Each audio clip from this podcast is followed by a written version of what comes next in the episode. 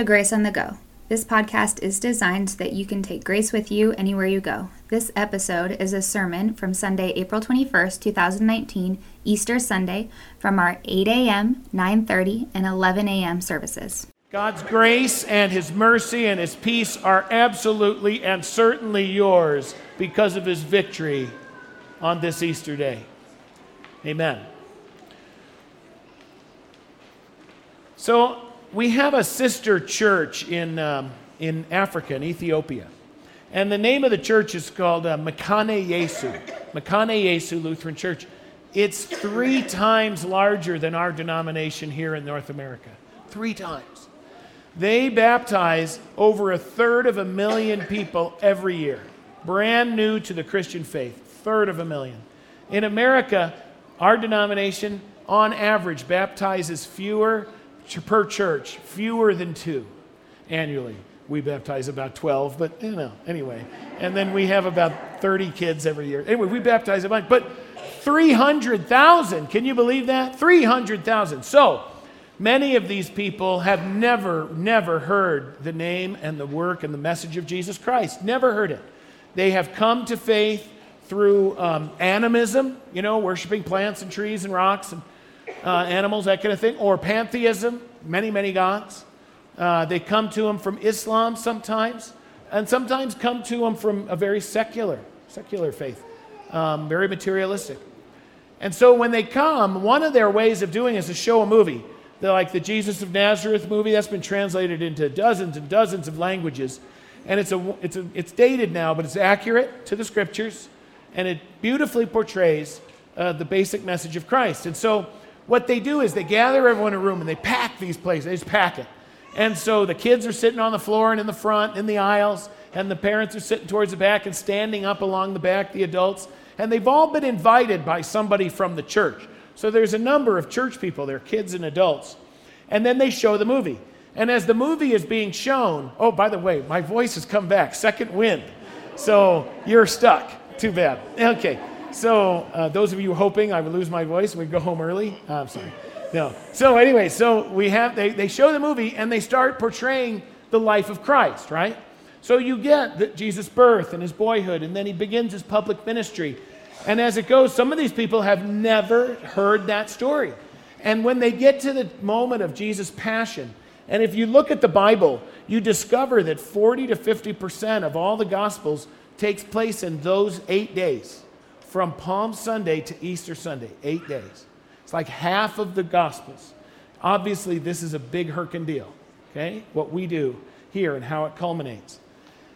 But as they go into those days where Jesus is arrested, and then he's beaten, and he's mocked, and he's hated, he's betrayed, he's denied, he's tortured. The people in the, in the room, they've never heard this story. And they see this man of love and wisdom and gentleness say nothing and endure that punishment, that torture that was rightly ours. And there are audible gasps, audible crying in the room.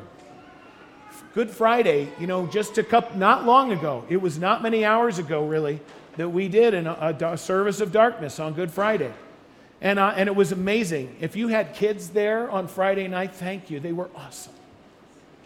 Uh, we love children in worship. Just love it. I don't care if they're yelling, talking, I don't care. We just want them here. But on Good Friday, we kind of say it's great if we could have as much silence. The kids were great, so well behaved. But we do this moment in the service. It's great. So Liz, Liz is over there, and we have a big kettle drum. I don't know if that's what's called timpani, kettle, uh, something, something. I'm not a music guy. So, uh, and she goes, and then whang, bam. And it's a symbolic thing in the middle of the real silence to symbolize the stone rolling in Jesus' tomb and then crash into place. The finality of death is the idea. It's just, and I remember over the years, I, I know it's coming, and I still jump. And, um, but the kids were great, and so she's doing this. Bang! and you heard one little kid in there go, Whoa. It's very cool. So, in this movie that they're showing in Ethiopia, though, there's tears, and there's anguish, and there's sighing and cries. And you know what's funny is one of the little boys who's a Christian member of the church, and he's heard the story uh, before, he's, he hears all these noises and all this in the, in the church, and he, he turns around and he stands up on his chair and he waves his hand and he says, he says, Wait, wait, wait. He says, Don't be afraid. He gets up again. I've seen it before. and so it's a fascinating story. Could you, be, could you imagine being exposed to the gospel for the very first time? I mean, having never, ever heard it. And by the way, if for some reason you are here today and have not heard the story, I pray you hear it well.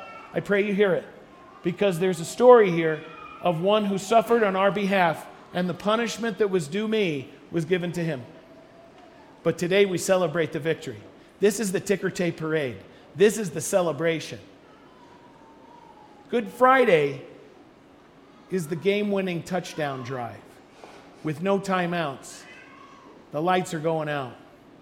All my, all my players are injured, and I got 99 yards to go and no hope. Today is the ticker tape parade. Today is the day we celebrate.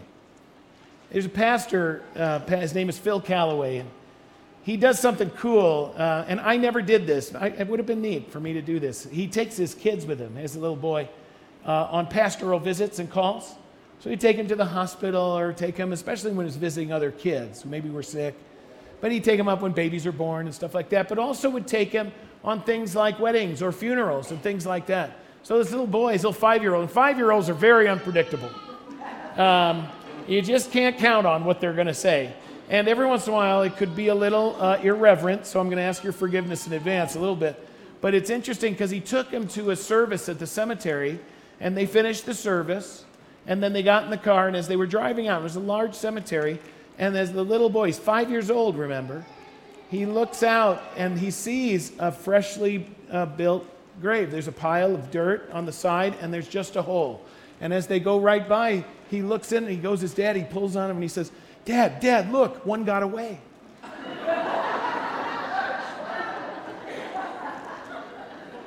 Please forgive me. I don't mean any disrespect at all. But there's something powerful about what he said. Because Easter is the day that we celebrate that one got away. And because that one got away, so can I. So can I. That death does not get the last word for me. Death doesn't get the last word for you. Praise God that there is one who got away, who defeated death and defeated sin. And for that, I'm thankful. But I want to back up just a little bit, back to those folks in Ethiopia who maybe had heard the story for the first time, but let's back up even farther to Mary. Mary Magdalene. Mary's story is a unique one. She's in Jesus' inner circle. She's not a disciple per se, not one of the 12, but she is clearly one of that inner circle of group who was, who was well loved, welcomed in. She had, been, she had had demons, possessed demons, multiple demons, cast out of her by Jesus. So she was forever grateful. Some traditions tell her that she was a very sinful woman, maybe even a prostitute. Uh, maybe not, but we don't know. Tradition says different things, but she had been redeemed and restored. And so she loved her Jesus. Imagine her for a moment. Suspend your disbelief. Imagine that you don't know the story. Imagine being that whole group of women and the disciples. You know, I imagine the night before what, what that conversation must have been like. Because the disciples are weenies, they are cowards, they are terrified. The heroes of Easter Sunday are the women. Do not forget it. It's one of the powerful testimonies to the truth of the resurrection account because in ancient times, to have women as witnesses meant nothing. And yet, that is what happened. And so the truth of Scripture is that we're basing our testimony on the witnesses of the women. Jesus entrusted that to the women. The message came to them, and they brought it to the rest of us. Praise God. Praise God for that. Because out of what was seen to be weakness is tremendous strength. But imagine that conversation the night before. You can see the women. They're in the upper room, the lights are off. They're scared to death because the disciples are convinced the next knock on the door is going to be for them. That the Romans and the Jewish temple guard are going to come after them. And so they're huddled in the corner, and here's the women making noise, putting pots together and, and getting spices and oils and, and, uh, and lighting candles and getting cloths. And they're going, What are you doing? Shut up.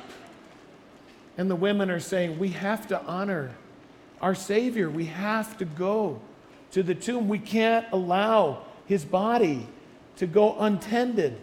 They had to wait for the Sabbath. The Sabbath began Friday at sundown. It continued through until dawn on Sunday.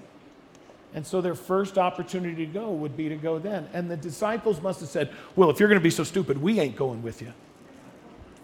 And so the women, imagine them, warned by the disciples, probably scared also, but courageous, make their way, make their way to the tomb. Imagine what they're, what they're thinking as they contemplate what they saw. Because what they saw was a complete and a certain death. They knew what a Roman crucifixion looked like. They knew that there are no survivors, never, no how, and no way. Anyone today who dares to claim that the Romans did not know how to kill somebody either just doesn't want to believe it or is stupid. They knew how to kill people. And Jesus was not, as the Princess Bride says, mostly dead. He was completely and truly dead. A death from which no one could return. A death by which a claim of resurrection would make you the laughing stock of the entire community. Imagine being Mary because she was there at the foot of the cross with John, with Jesus' mother. She was there holding his lifeless body. She was there sorrowing, mourning, grieving with Jesus' mother. She was there holding his body and laying him in a tomb with Joseph of Arimathea. She heard the stone roll and crash into place. She may have witnessed the Roman guard in military precision, standing guard while the governor's seal is placed upon the tomb to be sure that it was not disturbed. And then walk with her in the lingering darkness of Sunday morning, carrying the spices and the cloths that would enfold and begin to embalm the body of the one that she had believed was the Lord of all, the promised Messiah the Savior. Well, those promises, in her mind, certainly must have seemed shattered, completely lost. Now imagine as she gets there the horror of a broken tomb, a tombstone rolled away, scattered guards. And then there's this weird messenger or two, strange, difficult to understand. What could he be saying? An unbelievable message. And then finally, looking around, a missing body. Well, the tears in Mary pool in her eyes, and then she can't contain them. They stream uncontrollably from her eyes. She's blinded by grief, maybe bitterness, disappointment, frustration, embarrassment, maybe even shame that she didn't do more or say more. Maybe with anger that Jesus' promises seem to be perhaps false. Her despair overwhelming all of it. She could not dare to believe that the words of the strange messenger could possibly be true. She could not even dare to hope. And so her tears continue. She buries her head in her hands and she sobs. She is despairing and downcast. Can you relate to that? I know it's Easter, and it should be all Skittles and rainbows today. But unless the resurrection of Christ addresses the real hurts and brokenness of this world, why bother? And so we're here to say two things it's a broken world, and there hurts, but there is a risen Savior, and He hopes. And so you may have, maybe these words can relate to you. Maybe as you walk with Mary, maybe you've experienced the despair and loss she's experiencing. Maybe in your life, you've been hearing an unrelenting series of no's when all you are longing to hear is one single yes. Maybe there has been a bitter, a bitter loss and it pierces your heart with every memory. Maybe there's an anger unresolved in you from a miscarriage of justice and it's been unaddressed. Maybe there's a maybe you've been longing for love or a relationship and that love is unreturned, unfulfilled. Maybe you have been praying faithfully, persistently, again and again, and it seems as if the heavens are only silent. It may even have resulted in an apathy and a bitterness that might be creating an attitude within you of who cares. Maybe you're experiencing a despair that takes you to a darkness that seems no light can penetrate. I could keep going. I wish I couldn't. I could keep talking, couldn't I? Today, this morning, in Sri Lanka, multiple series of bombs were timed to go off at the same time while the Christian community was worshiping, celebrating Christ's resurrection. It calls for our prayer. Um, but it does not call for our answers. Already, I'm seeing posting in between services, postings of the Christian community continuing to declare the victory of Christ, continuing to say that terror and death does not have the last word. But those, that hurt is still real and those losses are still genuine. Those cuts and wounds are deep. That is the truth. So let us never pretend by simply saying the words, forgive me, you don't have to respond here, Christ is risen, he is risen indeed. That simply the saying of the word solves all things. So if you're walking with Mary, you're in good company. Our eyes at times are downcast or the eyes of those we love. Our vision is not always lifted to the heavens, sometimes it's turned downward simply to our hurts. Remember this the last thing Mary Magdalene saw was Jesus hanging on the cross. So simply looking up is not the answer to all things. It's who hangs there who is the answer to all things. And so her tears do flow. Because in that moment, in Mary's eyes, it may have seemed that God had no answers for her. And perhaps the answers that God wanted to give, she did not want to hear.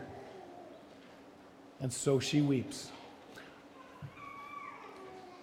But then behind her, she hears a footstep. Everyone else has scattered and fled. Through her tears and her despair, she asks she can't recognize the one who's behind her. She imagines him to be the gardener. And she says, Where have they taken my Jesus? Where's his body? And of course, it's Jesus. And he calls her name Mary. And then forgive me this license that I'm going to take because I imagine that what Jesus says next is Look up, child. Where are you now? when darkness seems to win. Where are you now when the world is crumbling? Oh,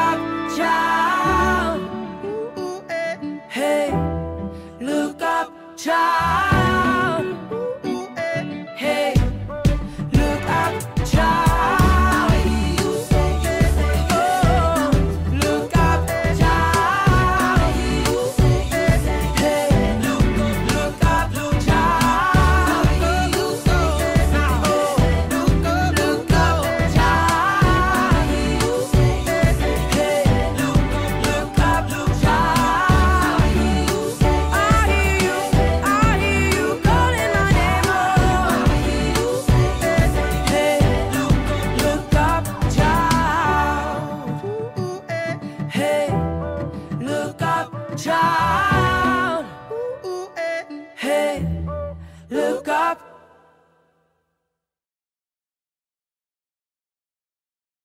I love that slide that had the Psalm 121 on it. Do you notice something unusual about it? I haven't mentioned this in the other services.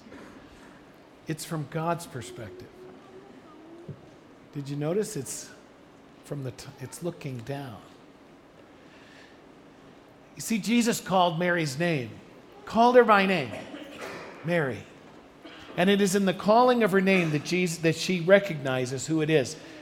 Jesus calls you and me by name today. If you've experienced any of these things, Jesus is calling to you to say, Let this victory be your victory. You may live because I live. And so Jesus calls us by name, you and me. Not just knowing our names, which astounds me that he knows our names, but he has his names on our he has our name on his lips as he paid the penalty for our sins, as he conquered sin and death. In fact, I believe his name was on his lips, and that's what kept him on the cross. He could have come down at any moment, and because your name was on his lips, he remained, so that he could say, It is finished. To give his life into the hands and care of his Father, who would raise him up as promised on this, the third day. Jesus does not ignore our hurts. He does not hurt those, ignore the wounds. Jesus understands why it is that we look down and our gaze may be downcast, but he is unrelenting in inviting us to look up again, to look into his eyes, to know that today it is of living importance, vital importance that we look up, to not allow death and sin to have the final word, and no lingering word of defeat to remain in us, to steal from us the promise of life and joy as we look forward. And so Jesus invites us again, without ceasing, again and again look up, child. We look up and we see the angels announce his birth. To look up and see the star that guided the, the, them to the Savior of the nations. To look up as Jesus teaches of grace, to lift our heads out of the law and retribution, and to look up to forgiveness and grace. To look up as Jesus is lifted up on a cross, to look up and to see the scars of love that are now healed. To look up and to see our risen Savior, the Lord of lords, the King of kings. Look up today into all eternity to see and see such love as our souls have yearned for in the eyes of Him who has never, not once, ever taken His eyes off of you. You are purchased and won, forgiven and free, alive. You are alive with our Savior, alive with our Jesus. Look up, child. Christ has won. Death is defeated. Sin has no power, and you are his very own, now and always. Amen. Christ is risen. He is risen indeed. Alleluia. Amen. If you have any questions or comments about this sermon, email them to podcast at gracepocatello.org and make sure to subscribe to our channel to stay up to date on sermons and classes at Grace Lutheran Church in Pocatello, Idaho. This podcast is designed so that you can take grace with you anywhere you go.